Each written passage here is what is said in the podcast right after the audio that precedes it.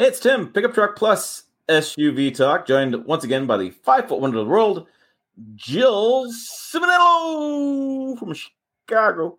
Hello. Uh, I am not in Chicago. I'm here in Western Nebraska. So, uh, yeah, we are uh, live with you tonight. We had some um, travel issues this week with, well, myself. I was not here last night. So we moved to Friday. Sorry to play that game with you guys, but uh, that's what it is. and we won't be here next week. We will not be here next week. So uh, I have a programming note for those who listen to podcasts and things. We're going to do the best we can. So I have, uh, I'm basically gone next week. And so am I Gone. And then Jill's gone. I let her half the week. And so in, in a desert, gone. Yeah, she's she's literally in the desert. So we um we will try to make some things happen. I'm going to Overland Mountain Expo West, so we may do a live stream walking around there. I don't know. We're gonna see what, see what we can get done. But I, I want to tell you guys that we're going to be a little hit or miss on live streams through September and probably parts of October, just because of well, there's two of us and we have to travel. we have And, different and stuff's going on. Stuff is happening. And believe it or not, we don't travel the same locations all the time. We actually have different things we're working on. So yes, Yep. uh, that's your update there. Um, I I guess we should hop right in. I want to make sure we talk about this because I thought this was really good work by Jill. Really good journalism that she found, and so I want- Journalism. journalism. She found journalist. Yeah, that's what we are. So we have the homepage of Pickup Truck Plus SUV Talk or pickuptrucktalk.com. Um, I, I would encourage you that I know that the wiper blade story is not very sexy in the top right corner here where you're looking at the podcast. Um, or listen to the podcast, there's a future of wiper blades, G Performance Parts, new wiper blades. I actually geeked out about this a little bit. So, uh, Okay, you geeked out about a sprinter van that was teal. I don't know that we trust your judgment anymore. that could be the case, but I'm going to put boss. that out there. I'm the boss, so your uh, your objection is duly noted. But Mm. all right, so the Kia Boy is still your Hyundai or Kia SUV. So Jill, I'm not going to take your thunder. What in the heck is a Kia Boy? A and B. How did you find the story? And C. What does this even mean? what does it even mean? Um, yeah, so this is interesting. I actually, so how did I find the story? I just started getting a lot of notifications actually um, about Hyundai's and Kias being stolen in Chicago. And so then that kind of like sent me down the rabbit hole. And I was like, well, why are they being stolen? Well, apparently, this thing started in Milwaukee, Wisconsin, where these boys, they call themselves the Kia Boys, and they're literally teenagers, are going around stealing Hyundai and Kia vehicles. And um, I mean, and then they do crazy things with them and crash them and cause accidents and all that. But the the what concerns you is the fact that vehicles, um, Kia and Hyundai vehicles that have a keyed ignition. So it's not the push a button start ones, but it's the keyed in ignition um, from 2011 to 2021 do not come with a like an engine immobilizer. And so the Kia boys discovered this, and what they've been doing is they've been popping the plastic off of the column shifter, and then they use essentially like um, like a, a cord, like a USB A cord or uh, for for a jack, and they can use that to start your car once they have the um, the the plastic off the ignition, and like literally takes sixty seconds to like pop it off and start it and go. So they do have to break your window to get in. Um, but um, there is no way to prevent them from um, stealing your car unless you buy something like a wheel lock to put on there so they can't drive it. But um, apparently, this has gone viral in social media. So um, Well, t- it- there's like a Yeah, but if I click on this link, can we watch the video? Uh yeah, this will take you to Tommy G's video on YouTube, the the in-depth um and it's it's like a 16 minute long video. Yeah, I don't want. What's the one that? Can you send me the one on you found on TikTok? Was it on here? Um no, I didn't do that because um I, that was just an excerpt from the Tommy G video. Okay.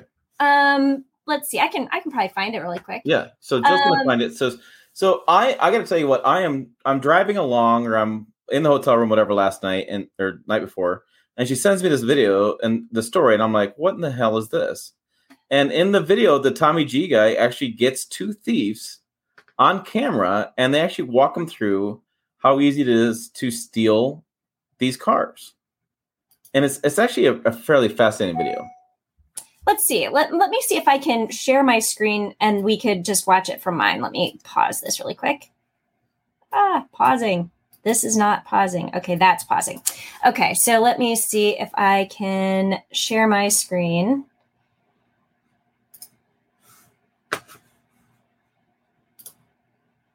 There we go. So, eep. Okay, we'll hit hit that volume button, would you? Yeah. Kia. Is it an easy pro? Actually, steal a Kia. Is it an easy process? Hell yeah. Could you show us how it looks to steal a car? I can show you inside your car. Okay, let's do a simulation of him stealing my car. You got a flathead. You stick your flathead right here. And then you you want to pull it down and then break it down. And then comes like a little uh, silver piece. You just put the flathead in and break it. Then you started with a charger piece, like a like this. Like like if you used to have a Honda Air key, you don't you don't never you don't never possibly even plug your piece right. Because you see how fast I reach right here, it's an Yeah. instinct. I would have been gone in that shit. Sure, I would have been very sad if you stole my car. And can you picture me at my house crying when my car's not there anymore? Yeah. And what do you think about that? Sure. You got insurance? What if I don't though? Shit, should have had it. That shit illegal. Actually, steal a Kia. Is it an easy process? Hell yeah. Could you show us how it looks to steal a car? I can show I you. love it. He wants him to have insurance. Yeah, so it's apparently the owner's fault his car got stolen. A would be sad about his car being stolen because he has insurance. Yeah. Yeah, it's it's But that would be illegal to not have insurance. I, I just so the thief is telling him to follow the law and make sure he's not illegal by having insurance, but I'm gonna show you how to steal his car. Uh, but so I mean, so but the, the, there's a much longer um, video which I linked to in the article that's all on YouTube, and it's by that Tommy G. Um, and he's like interviewing the Kia boys and um, just kind of goes into what they're doing. But apparently, in 2021, these Kia boys in Milwaukee stole 10,000 Kia and Hyundai vehicles. Yeah, yeah, we're not talking like it's just a couple No. cars. Ten thousand. To the 10,000. point you reached out, and Hyundai and Kia executives know about it, Mhm. and they're working on different strategies and such. And one of their strategies, I think, is ridiculous, but I'll let you explain. So you can get um, a, a wheel lock. So you can buy your own wheel lock, or you can. I think they're they're giving them to local local police departments to distribute for free. Um, but then Hyundai said that they've identified a security kit um, that you can buy Mhm. um, and pay to have installed into your vehicle. so let me repeat that for the folks at home that didn't hear that. So Hyundai has developed a security kit that you can buy and add to your vehicle. Not they're going to give you, not they're recall, not they're going to make a change to. No, no, no. You, the customer, get to buy this. oh my gosh. Okay. So I think they'll come back on that. I think they'll make it free. I Yeah. I just I don't know how they don't. Yeah, I, I I'm just shocked by this. So that was the story. So I'm again, Joe found it and she re- reached out to me and or she messaged me and I was like reading watching these videos like holy cow. And I'm going to agree with Gene. There should be a recall on this. It should be a recall, should be a fix from Hyundai and Kia and should be done. But I Mhm. mean, ten thousand Kias in and just Hyundai one city in in Milwaukee one city in Yeah, one year. Yeah, and so and you know how TikTok and viral trends go and YouTube stuff. I mean, you're talking about thieves throughout this country seeing this and how Yeah. easy it is to do it. And I mean, the the number of Hyundais and Kias getting stolen could just quadruple. It's Well, and, I, and the video that we showed you is not the the video I think that has gone viral. I think they might have removed the one that actually went viral, which was a step by step tutorial on how to do this. Um, but it's going on, and um, so if you own a Hyundai or a Kia vehicle from 2011 to uh, 2021. Um, that has a keyed in ignition, buy a wheel lock now. As I say in my article, do not pass go, do not collect $200, go buy the wheel lock. Yeah, I think this is more and more um not proof or demand or whatever, but it definitely is more about hey, push ignition. Push remove the key completely. Remove the you know, you're just taking away opportunities for thieves to do stuff. So I don't know. It, it is quite a story. Um, the other big story we had this week was the three liter diesel. And I did a three liter Duramax diesel deep dive with the chief engineer, John Barta. And I've been receiving lots of questions about this. And so I thought we'd do it on a live stream and talk about this a little more. So if you haven't seen the interview, John and I had discussed the new engine and all the new stuff. And I made Jill edit my thousand word story, and she was really happy about that. and. I edited it down to actually it was more like a sixteen hundred word story. I I edited it down to like seven hundred words. By the way, thousand. It was it was it was it was sixteen hundred words. It was, It was it was full of information and it was it was full of information. vital, that- vital information. okay, why watch the video if you're going to put it uh, like just a transcript of your video into the story?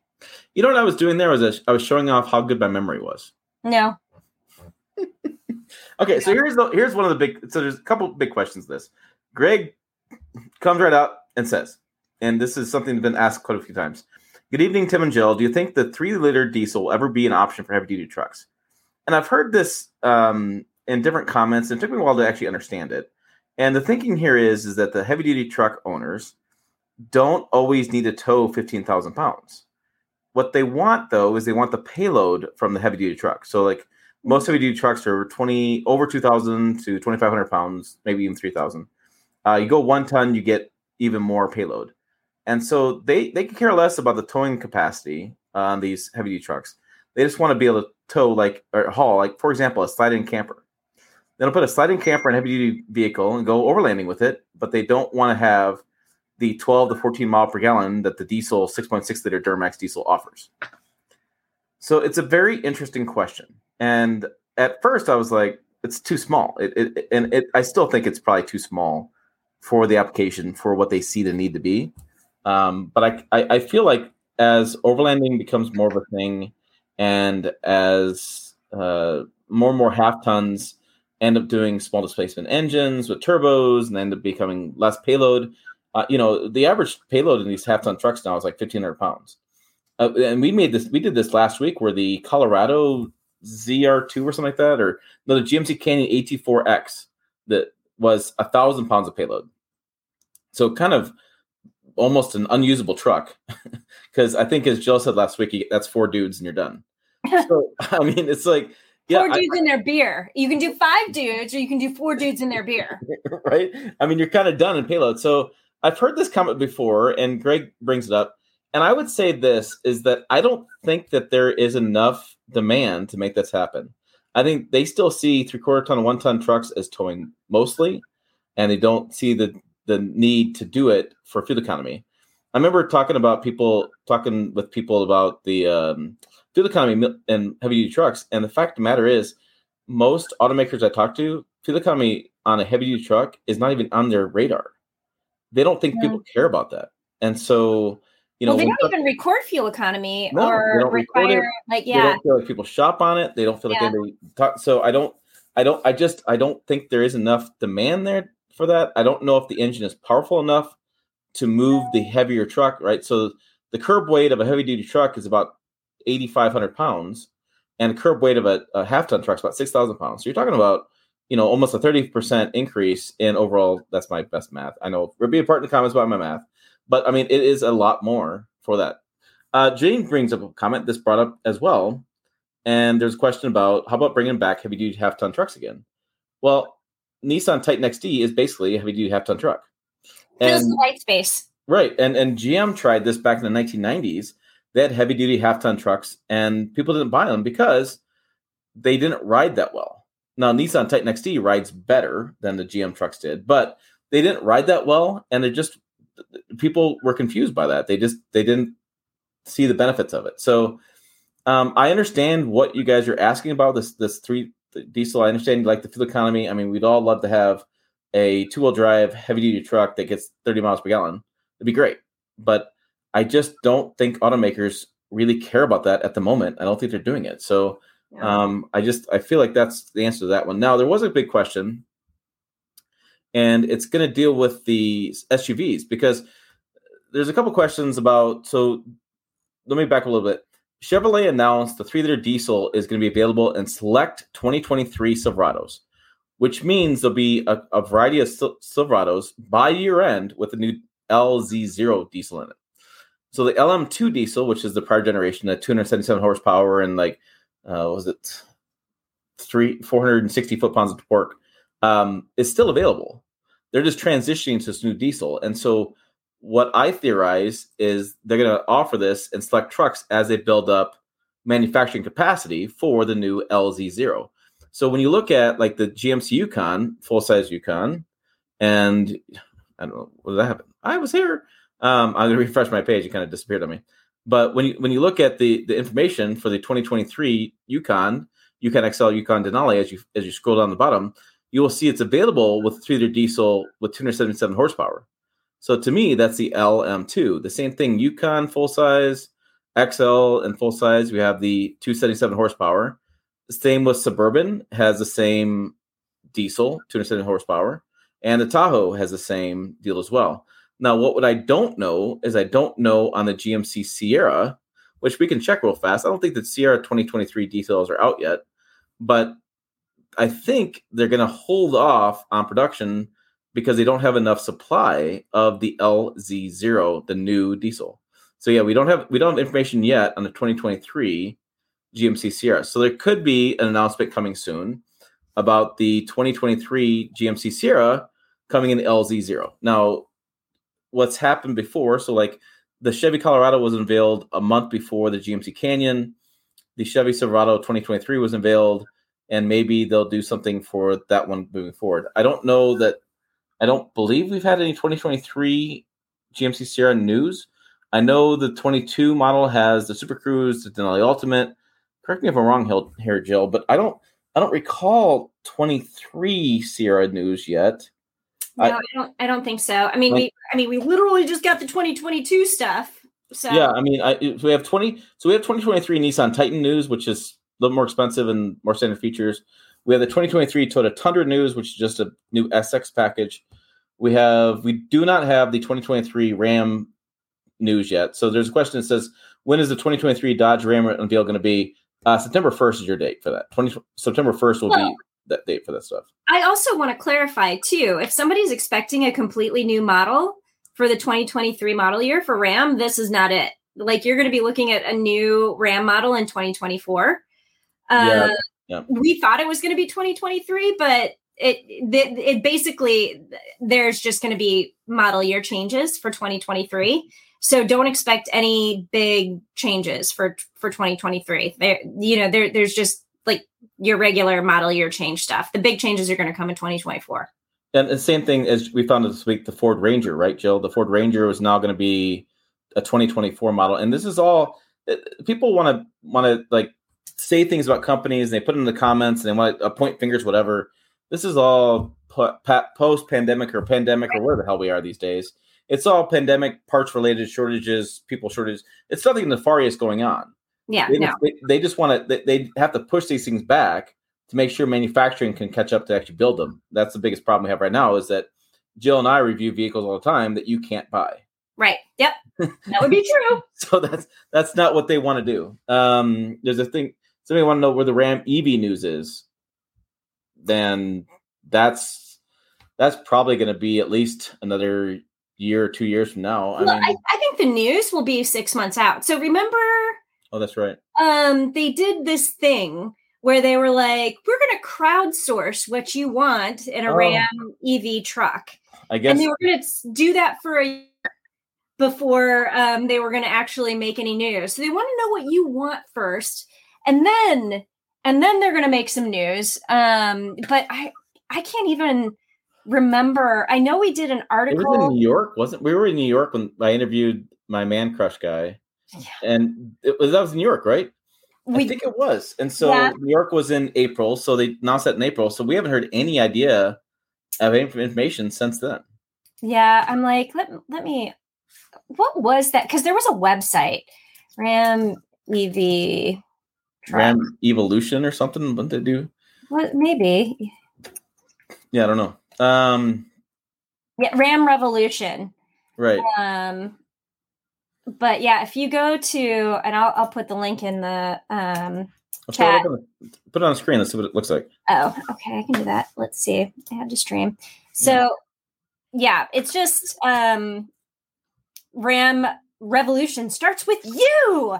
Uh, we've built trucks and vans that exceed your expectations. Now we're looking to strengthen our top performing lineup with a full portfolio of next generation trucks and vans that meet real world demands. Join us. So basically, they they want your input about um, shaping the future of Ram brand, and I guess you can fill out a, a form here, and you can join the the revolution. And um, yeah, I, I like I said, I think they're basically crowdsourcing what they think that the next pickup truck should be for Yeah. in EV space. To me, they're delaying, but um, yeah. But well, I mean, Dodge is making some news. So you know, we so Rams made some news as far as EV. Dodge is making its own news by killing off the muscle cars. So the muscle cars Mm. after this year no longer Well, exist. killing off The, the right, they're transitioning the the V8 Hemi and the the Charger and Challenger is gone, and the Charger and Challenger are gone, and they have Well, a new as we know them are gone. They just introduced. Uh, I'm like. Dude, let's tell the whole story here. They just, I, They it- just they did introduced- not- I'm telling you, so the, the two model names are kind of nameplates going aside. The no, Banshee they're not going away. They they just introduced the Charger EV. Did they, no, they called it the Banshee. No, the Banshee is the powertrain. Oh, is it the powertrain? Yeah, Oh, I thought it was. I think that is really cool. By the way, like whoever comes up with the names at Dodge, like I, they just need like they- they need a raise. They need like some real kudos there. But yeah, no, the powertrain it's an 800. I, I'm going to totally mess up the terminology, but an 800 volt mm, power source, whatever. But the Banshee is their new high performance EV powertrain. So Right. like the the the Hellcat, this is the Banshee, but the, they're calling it the Dodge Charger. So Okay, the name so- itself, the Charger and Challenger probably aren't going away, but they're just not going to be gasoline anymore. That's the point he's trying to make. And again, I've been traveling this week. I caught the news a little bit snippets and their cars, so I didn't pay too close attention. Um, uh, there was a there was a quick question about the Hyundai Santa Fe. Thinking about purchasing a new Hyundai Santa Fe. Would you guys recommend Hyundai Santa Fe? I don't know about you, Jill, but I 100% recommend the Hyundai Santa Fe. I love Hyundai vehicles. I I, I think that they've done an amazing job with um, quality and with um, just the the materials and the styling. And I, I- you know, I mean, I am personally partial to the Tucson, but the Tucson's a little bit smaller than Santa Fe, so maybe you need the Santa Fe for size. But I'm a huge fan of of, of the Tucson. Yeah, I, I- and the warranty is great, and their quality is really improved, and everything about them has really done a good job. I really have nothing negative to say about the vehicles, except I want to drive them more often, and I just don't get a chance to. And plus, their Smart Pack. I just like saying that Smart Pack. uh, let's keep going down the questions here because this is the fun part when we interact with you, the fans, the channel. I believe that was it. I don't know if I put any topics, more topics in, but I want to talk about those two topics anyways. Well, and I do Um, want to put it out there also for um, podcast people. Like, if you have questions or things you want us to discuss, I'm going to send you to Tim. Email Tim. yeah. Send an email to tim at pickuptrucktalk.com. Simple as again, tim at pickuptrucktalk.com. Uh, made it simple, easy. So yeah, email me questions. I'm always trying. I'm always. I'm actually. I probably in a given week, I probably answer anywhere from five to ten different emails from uh, people who just ask questions or they, they have uh, they have comments and things. Um, and besides all the comments I read on the channel and the comments I read on the website, I read too much. Uh, any idea we'll get more news on the Super Duty? The new Super Duty is supposed to be out this fall. And that answer is no. Although I have a sneaking suspicion, suspicion, sneaky suspicion, blah blah blah blah, that it may be at the Texas Auto Show, which used to be the State Fair of Texas, Mm. and that's the end of September. And Ford has done news there before. They've done truck news there before because Texas is such a big marketplace. It's September 28th or 27th, 28th is the media day. I, Jill and I are both we tentatively are going to go to that event. We have our media credentials, so um, I would I would theorize it could be there, but I haven't heard anything from Ford, which is not strange. Not hear anything from those guys. Um, but yeah, I, that would I would make sense for them to do that there um, if they want to do something in person because Texas is such a big show. But you know, everybody's doing in person or they're doing Zoom calls these days. It really, our jobs are really hard because everybody's doing different things and we don't always get b-roll and i was talking to uh, a, a person from jeep about this and she was kind of defending herself a little bit like uh, defending pr a little bit and i was and i said i wasn't mad at them i just mad at the timing is is we don't get good b-roll these days either because the products aren't done Yeah. They're They, just- they don't, eh, they, they, a lot of the um, stuff that you see, the images are all um, like, computer generated yeah, computer CGI. Yeah. yeah yeah so it's it's not like it's these trucks are done wi- and in dealerships now like the colorado i was looking at this the other day the colorado zr2 They have one that's in blue, and it's at a proving grounds, and they've had a few people stop by and do videos of that one. And my theory is that's the only one they have. they have one. So I mean, it's not like you can just start checking these things out and stuff. I mean, automakers just don't have supply. Yeah.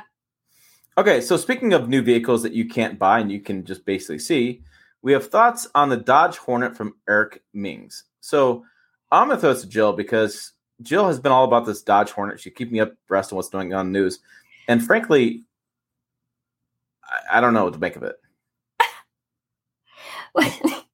okay. Um, so it's it's based on uh, the Tonale, so the Alfa Romeo Tonale, which Mhm. we saw at the New York Auto Show. So back to New York again, and I really liked the Tonale when I saw it in person. It's it's compact and it looks really good, and so the Dodge Hornet is going to be based off of that. But if got of course it's got um, you know the Dodge um, styling. The, the the side profile is very similar, but you know the front and the rear are going to be really different. I love the new. I, if you can see on the grill where they have the Dodge emblem, the two stripe um, emblem there. I love that. They've got a similar light on the back Mm. um, that has the slash through. Um, so some of the styling is really cool. Um, this will get a PHAV. So we we already anticipated. Yeah, that's the one with the little slash. And I just think that looks really cool. Um, but um, we already anticipated it was going to be a PHEV because the Tonale is a PHEV. Um, it'll have a power shot mode. So um, remember the boost button that we were able to push in the Genesis GV60, and it like gave you that momentum to like move through um, a little bit faster. So it'll give you like a 15 second boost. Um, so I, right now it looks like they're only going to have two trims, the GT and the RT, um, but meant to be more on the the performance side of the spectrum. So, I mean, if they're going away from cars um, and they're moving towards SUVs, I mean, this isn't a bad way to go. And they're calling this a gateway vehicle. Um, so it's it's kind of like their gateway from oh, and the new Hornet logo. I think that's super cool. Um, but they're so moving from gasoline to plug-in. Um, so with the plug-in hybrid, it's their gateway. Uh, so I, I don't know. I think it's I think it's interesting. I can't wait to drive it. I think it'll be fun to drive on a racetrack, frankly. Um, but because I've driven the um, uh, the Stelvio Quadrifoglio on the track, and that that is a blast. Um, but I just think this will be comfortable. I think it'll be fun. Um, and I, I think it'll be great for an urban environment. Will it be great in Nebraska? Probably not. Will it be great in Chicago? Yes. So I'm excited about it. I think it's going to be great. Okay. There you go. See, that's why we have two people doing this channel. Because yeah, different perspectives. Excited. He's ready to go take a nap. I don't know. Yeah, I'm but I mean, it, it, Dodge has done this before. What was that last one they did? Uh, it was the bad one. They had a compact SUV back in the day. Oh, the Nitro. Yeah, Nitro was bad, and there's something else that had uh, was uh, was a uh, Caliber. It- yeah, that, I Oh, that was like a little wagon. yeah so there's there's some stuff so you know i just um uh, you know i i know i'm trying so uh yeah so it's a nice tonale in dodge form so or basically it's a dodge form version of tonale there's uh, questions did you ever get a question on that about um whether it was built in italy isn't it is It is. is, It is built in Italy. Yeah, yeah. Italy. Yep. All right. So Greg wants to send me an email about his uh, three liter diesel. Oh, oh, Gene's got a question. Interesting. Uh, what is was it your, the slowed month for you, news and review wise? Hmm. I would. I think. I think June into July was kind of slow, and that usually is for summertime. Um, things are ramping up right now, as we've kind of alluded to with our travel and stuff. Um, there is a lot of stuff coming into the to the 2023 news like that. So I feel like things are picking up. I feel like the views are coming back. I feel like uh, people are done camping or outdoor exploring or kayaking, whatever they're doing this summer, coming back. Um, I think, I think my issue with the news currently has been it's been so EV heavy that it's sometimes hard for us to cover everything because Yeah. some stuff applies, some stuff doesn't apply, some stuff is hard to figure out as far as what it applies or not. You know, we've we've had some tossing around the ideas about covering the the tax credit that, that has been passed now and been signed that was the other topic we were supposed to discuss tonight, though. By the way, Was it? So hey, we boom nailed it. Um, it, it's it's very confusing and and because what what happened was the Department of Energy came up with a list that said these vehicles would be eligible for tax credit, but there's a caveat to that in that the IRS is going to have the final say at the end of this year when they release their rules on what the battery mineral count has to be to meet this new tax credit uh, as far as sourcing that battery. You know, the, the people don't want to have batteries built in China anymore, and I get that. And when a battery's built in the United States- States only, but they're not really giving automakers much time for this. They're saying it's got to be done immediately, or or the vehicle loses that tax credit, well, or however you read it. I mean, it, it's it's they're weird. ramping it up. So, like, I think, I, and I can't remember what the the percentages were, but it's like for 2022 or 2023, it's like 60% here, 40% there, and then it'll like the percentages change year by year. So they're trying to give automakers time to ramp up, but it's I, it is confusing. It is very confusing. Yeah, and I think Auto News did the best story ever in that they were like dealers are confused, and so there's going to be create a lot of confusion in the dealership finance offices and in the sales floor as far as which vehicles get which things and which one's going to work out because um, it's very confusing. And, and I opted not to run the video right now, and I may be making a mistake, but I'm kind of waiting for it all to kind of get well figured out. I mean, I'm waiting for the final list. I'm waiting to see if it makes sense because right now the Ford F50 Lightning would qualify for the tax credit, but there's rumors or murmuring or whatever that it won't qualify in three months. And so then what's that customer going to do? And then it's like, if you have a reservation currently, if I recall this correctly, if you have a reservation as of right now that you got before the law went into place, you should still get the tax credit. But if you place one now, you should still get it maybe i guess. And then but when it, the irs develops their, their rules in december you may not. So i i just uh, we have not got good information. We've our colleagues are digging in the stuff and we are talking to our colleagues all the time and nobody has a really good solid grasp of it and so until we get a solid grasp of what's going on i just i don't want to run something that we're not really sure about Yeah, because I mean, the, the really, really confusing thing is, is it's like, okay, some F one fifties under the new rule will apply, but some won't because it's you have to be priced under a certain amount. Then, so it's like some trims will apply, and you can't add any extra options because if it goes over this much, then it no longer qualifies.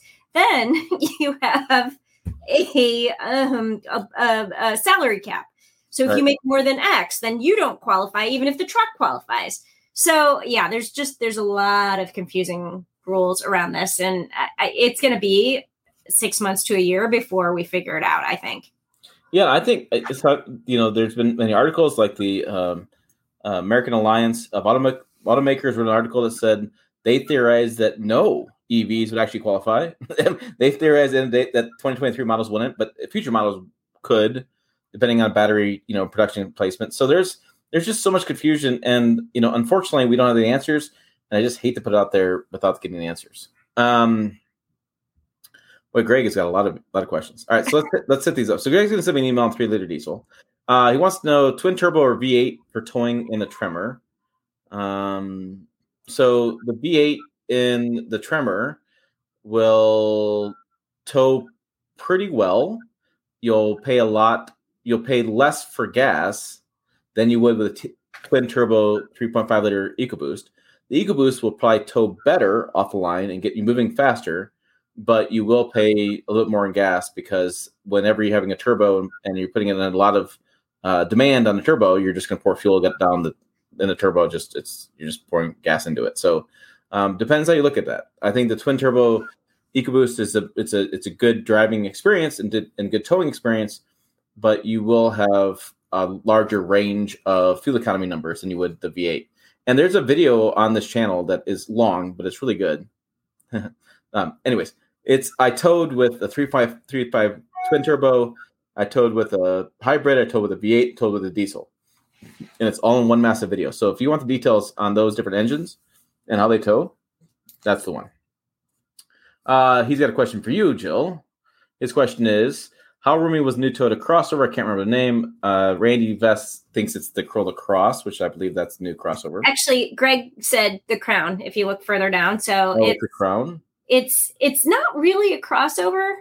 It's kind of a sedan that looks like a crossover.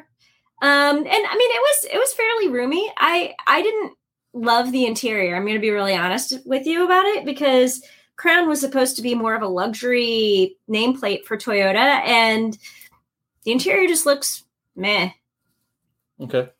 Yeah, but it, I- it, it seems. I mean, it's it's it's like a large sedan. okay. It's it from the interior perspective is what it's like. So Okay. yeah.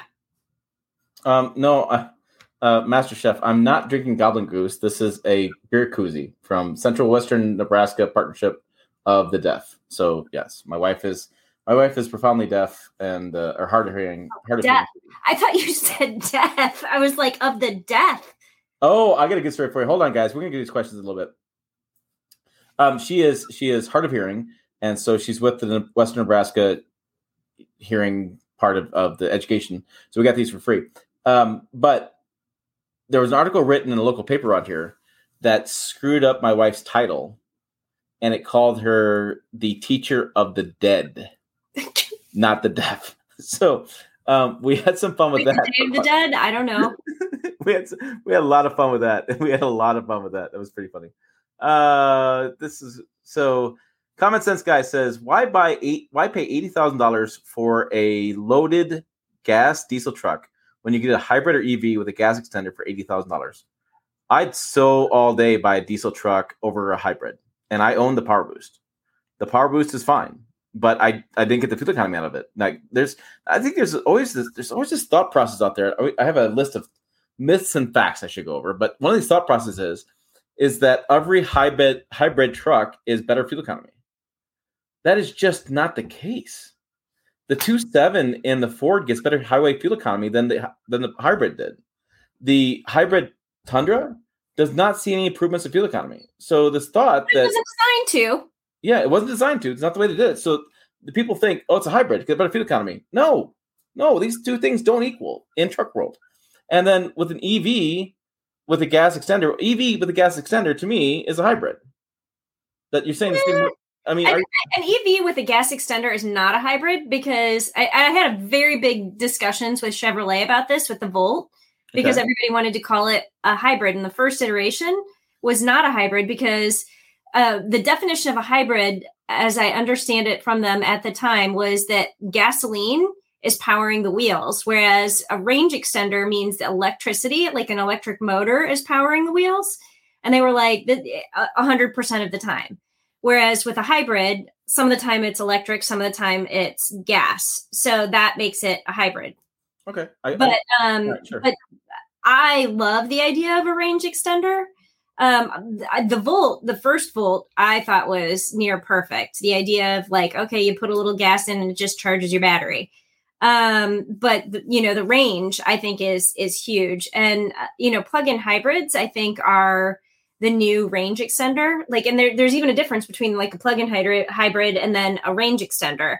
Because again, if it's a range extender, the electric powertrain is providing the motivation to all the wheels all the time and the the range extender is only charging the battery whereas with a plug-in hybrid you could have a mix of both but um, I, I think range extenders and plug-in hybrids are ideal imho Right. And, so, and Jill and I are different viewpoints on that because I've driven a bunch of plug-in hybrids around here, and I make it like across town, and I'm out of range. So, but in, in her world in Chicago, she can drive all day because she just drives a gym or whatever really close to her house, and so it's a, it's a totally different animal. So, I mean, yes, that's why that's why people would make different choices. There, common sense guy, because it, it a plug-in hybrid for me doesn't really make any sense. It doesn't really do a whole lot. And I, uh, the last time I had a Mitsubishi Outlander plug-in hybrid, I think it was, it I had to charge it overnight, and I think it, and it cost me like three bucks or so to charge it to drive 15 miles. I was like, it just didn't work. All right. Um, so the questions. Ford needs a V8 for the Mustang and the HD trucks. They won't go away anytime soon. Oh, there's a question like, why isn't Ford getting rid of V8 right now? Because of demand The, the, the simple answer is demand. I mean, there is uh, a lot of demand for the EcoBoost, and Ford talks about EcoBoost a lot, but they can't get rid of the, v, the V8. People still want to buy that. People, it's so funny. I, I go to my with my friends out here in the area, or go to my cousins, my wife cousins, whatever, and they hate EVs. Like they hate the idea of them, and they think hybrid is just absolutely ridiculous. And some of that is is education. There's definitely some education for the c- customer, and as you may be surprised, I do defend e- EVs with these people. I know, shocking, but there there are there are use cases for EVs that make total sense, and so a lot of it is some miscommunication, some education, and there are there have been, frankly, some really bad PR things or some stories out there in EVs. I mean, we had the the bolts that were catching on fire. We had the towing tests for the Lightning, which aren't very good. Um, I did it. There's a video coming out this weekend or next week. I think next week. Whatever. I, I joined up with the Rivian. I drove a Rivian R1T yesterday with uh, it's Kyle Connors from Out of Spec Studios. And during the video, him and I were talking about it. And he's like, and this guy used to work for Tesla. He's a, he's an EV kind of guy, and he's like, yeah, you can't tow with these trucks. Like I, I, can tow basically around town, but he goes, I can't go anywhere. I can't leave the city. I can tow across town with a vehicle, whatever. But he goes, you just can't. You can't. You can't. There's nowhere to charge them. There's nowhere. They don't tar- charge very fast. He, his viewpoint was simple. He's like, if I could charge faster, I'd be all about it. And I was like, well, they. T-, I said these EV advocates tell me that you know every time I go to the gas station, it's 30, 45 minutes anyways. No big deal. He goes, what? He goes, I want to charge be out of there in 12 minutes tops, flat out. Porsche Taycan, he says that that charges in like 12 minutes, perfect. I don't want to sit there and charge. Like it's got to be faster. And I yeah. thought, you know, pretty solid point from, from my EV owner, a person who actually owns EVs. He's owned EVs, he's sold EVs, he's been around this for a long period of time. So, yeah, I would say that's something. Oh, uh, yeah, and uh, oh, we got we got to talk about this because Jill is going to a prep next week. How is Jill feeling about the upcoming Rebelle Rally? Is she all packed? so if, if the event happens in October, so let me clarify that. Yeah. And for those people joining the first time, Rebelle Rally is what, Jill? Um, so it's a an off-road competition. So it's not a race, but it's a competition and it's female only in I want to say it covers like 2000 miles in the desert of California and Nevada. We will start in the Lake Tahoe area and then we end up near Glamis. Um, and it's a navigation rally. So basically, um, I've been um, learning how to use a compass. Um, right. I have you can't you can't have your phone. There's no technology. No, they take my phone away. They take I, like I've even gotten out my old Timex watch because they're going to take away my Apple Watch. There is no technology allowed. So my Timex um, that I've uh, done like three PRs on in marathons, it's it's making a reprisal.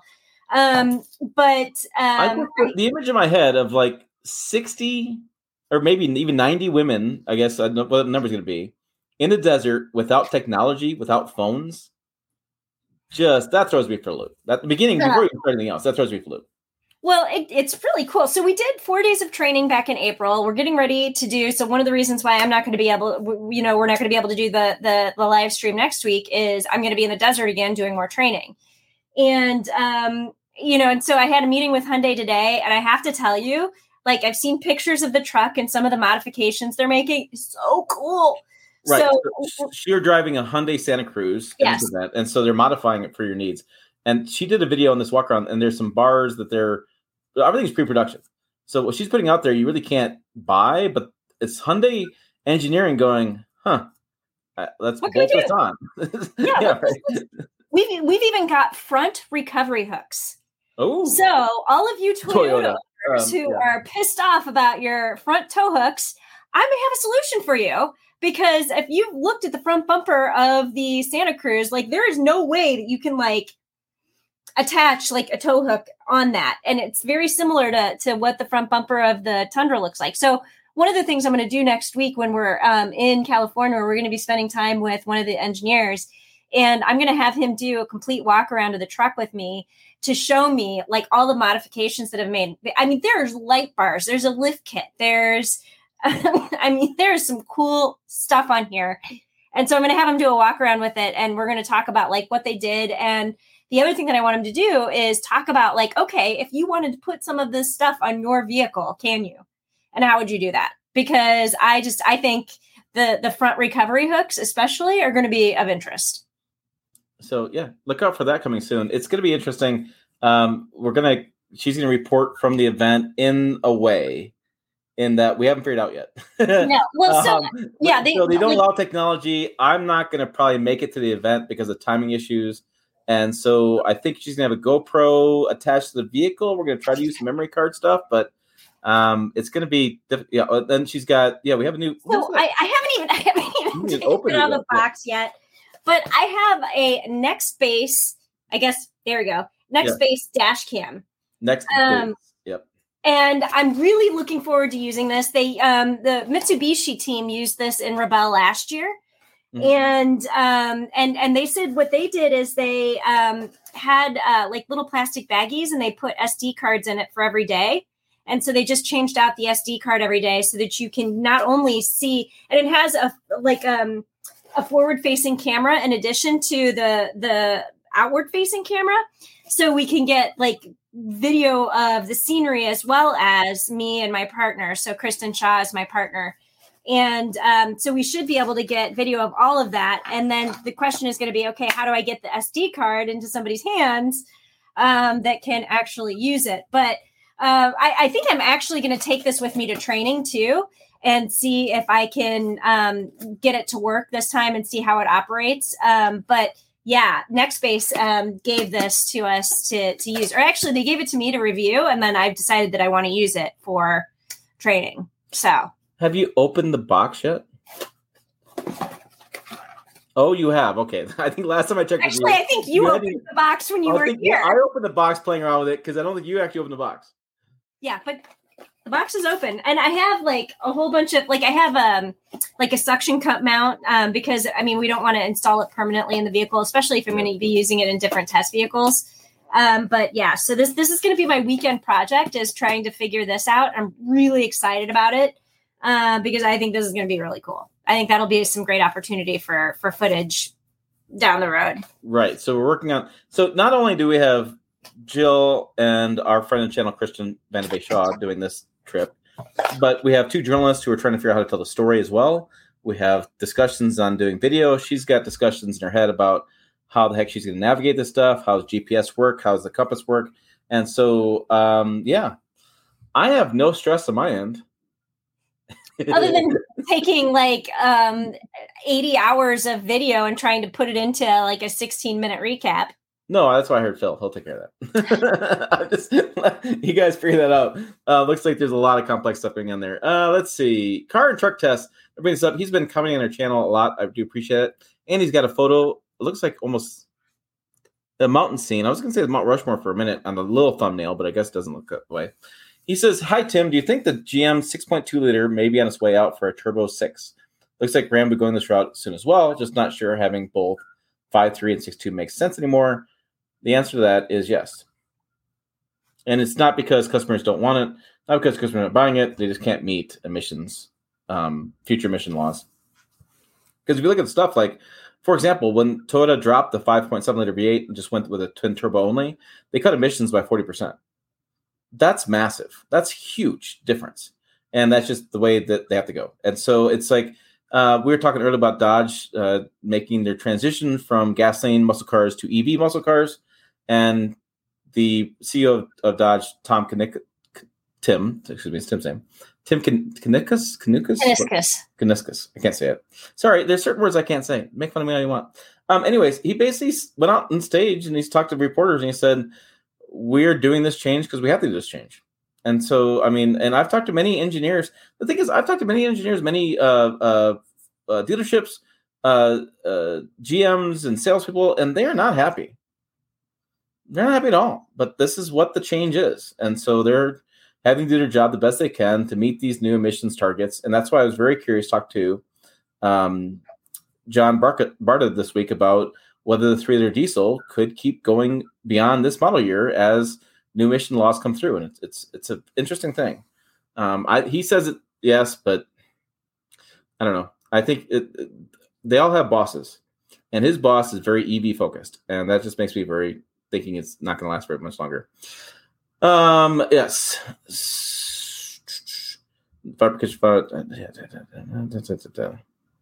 Okay. Uh, common sense, guys. So if the F fifty hybrid was a plug-in, then you could get better mileage in town.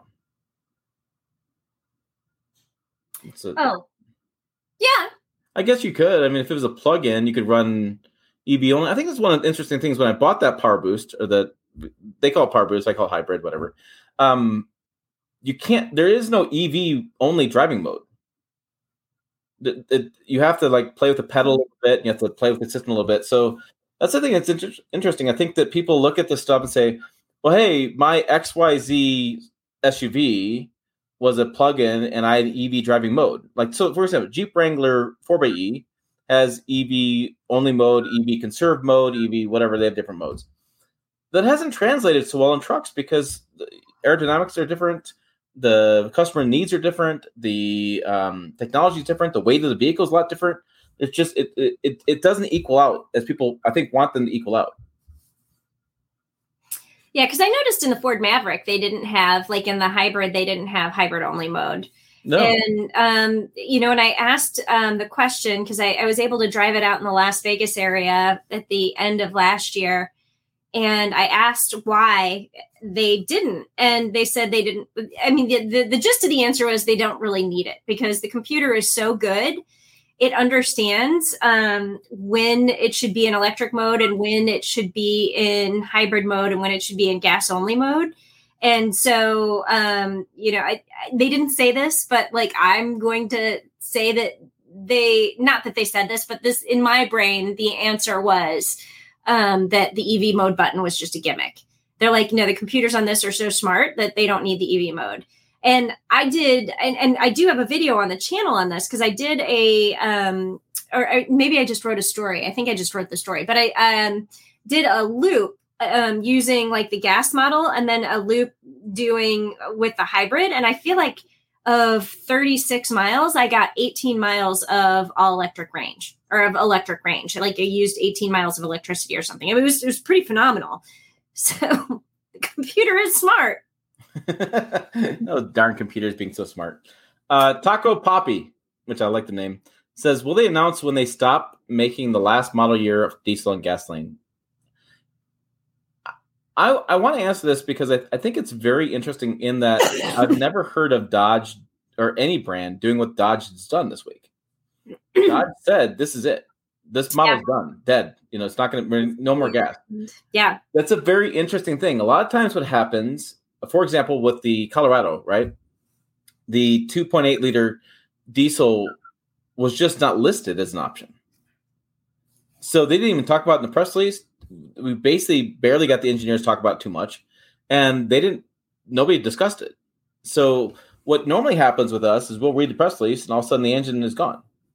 Yeah. Like the the five seven liter V8 from Toyota, it just disappeared. It wasn't an option. So it was very interesting to see that Dodge did that. Um, I don't know if brands will continue to do that. Um, Dodge is one of those brands that it's kind of out there with enthusiasts, and they kind of well, look, Stellantis does a lot of stuff other brands won't do. yeah. Well, and they have to get in front of some of this too, because like Dodge is a very specific brand for a very specific consumer. Yeah, yeah. So I don't, I don't know if every brand will announce that. I thought it was interesting that they did, but I think what you'll see more and more is not so much an announcement, but my theory is you will see less and less availability. You'll see Yeah. Be, so whatever your, the base level become EV only now. Whatever the Hemi will only be offered in top trim levels, or you know, for example, I just I don't think that you'll see that happening as much as you would expect. I think you just find less availability. Yeah, I, I mean, so if you look at Genesis um, as an example, like I could see more brands doing the Genesis model. So they just um, redid the Genesis G80, and what they have on that is a gasoline powertrain and an electric powertrain. Now they they're not calling it, you know, the Genesis G80 EV, and it's not a completely different name.